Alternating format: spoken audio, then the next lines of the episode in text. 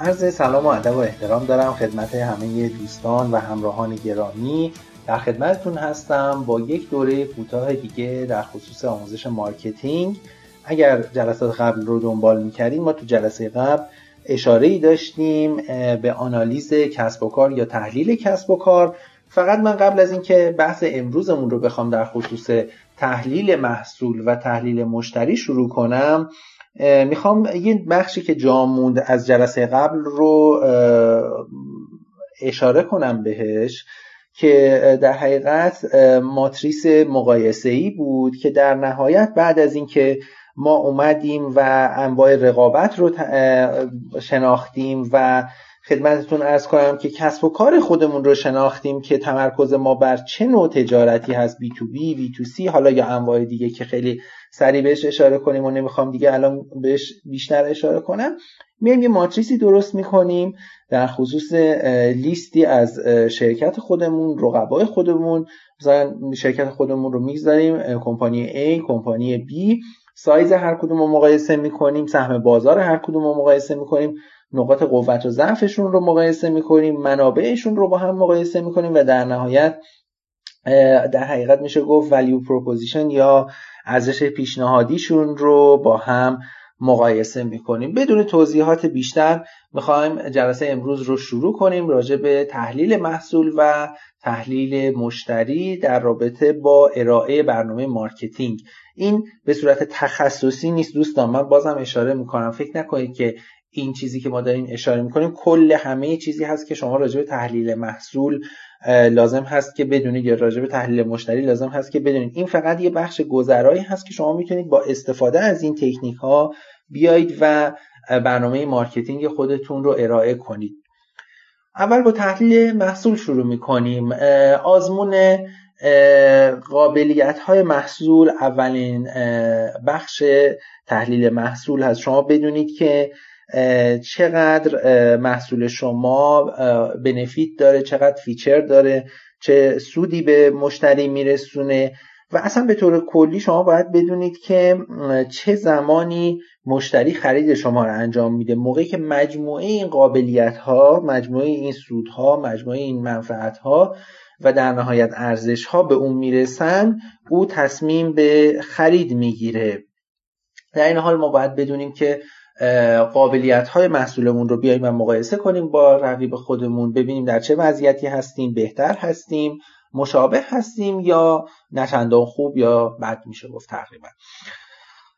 توی اسلاید دیگه می‌خوایم بپردازیم به اینکه حالا قابلیت قابلیتی که ما برای محصولمون داشتیم آیا نیاز به بهبود داره در قیاس با رقبا؟ آیا شرایط رقابت کردن با رقبا در اون سگمنت خاص بازار خودمون با توجه به اینکه سگمنتمون رو شناسایی کردیم نیاز داره که بهبود پیدا کنه بهتر بشه؟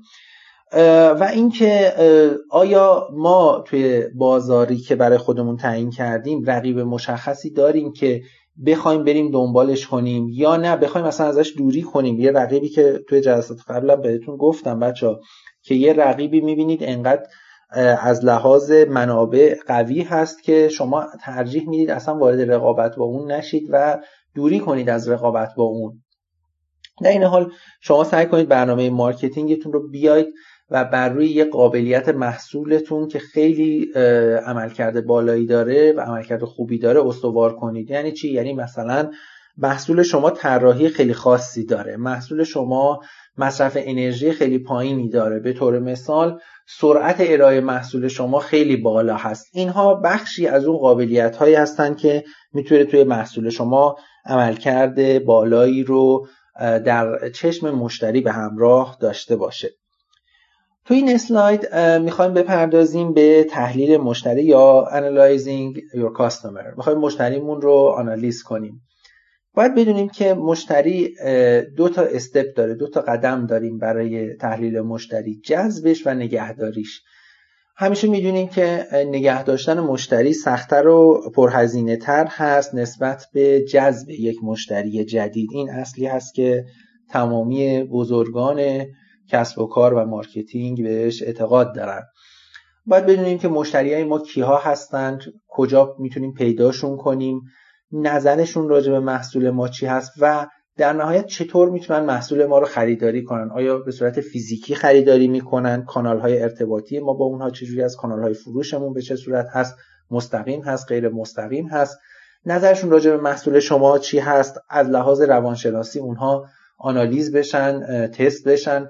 کجاها هستن اونها ببینیم که توی چه بازارهایی بیشتر به چشم می‌خورن کدوم مشتری ها هستند که برای ما مشتری های ایدئال و خوب هستند و در نهایت اسلاید آخری که می‌خوام بهش بپردازم بحث این هست که ما مشتریمون رو بشناسیم دقدقه و مشغله ذهنیش رو تشخیص بدیم.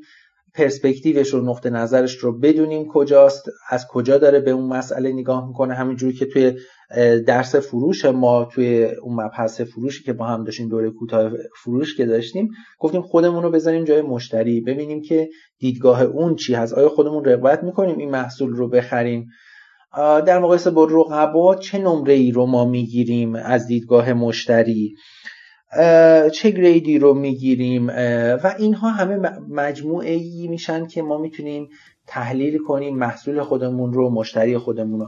توی جلسه بعد بچه ها می‌خوام راجع به آنالیز فرایند خرید اصلا این فرایند خرید چی هست بپردازم و در نهایت بازار رو با هم آنالیز کنیم. من بیشتر از این وقت شما رو نمی‌گیرم. برای شما روز و لحظات خوبی آرزو می‌کنم. وقتتون بخیر. خدا نگهدارشون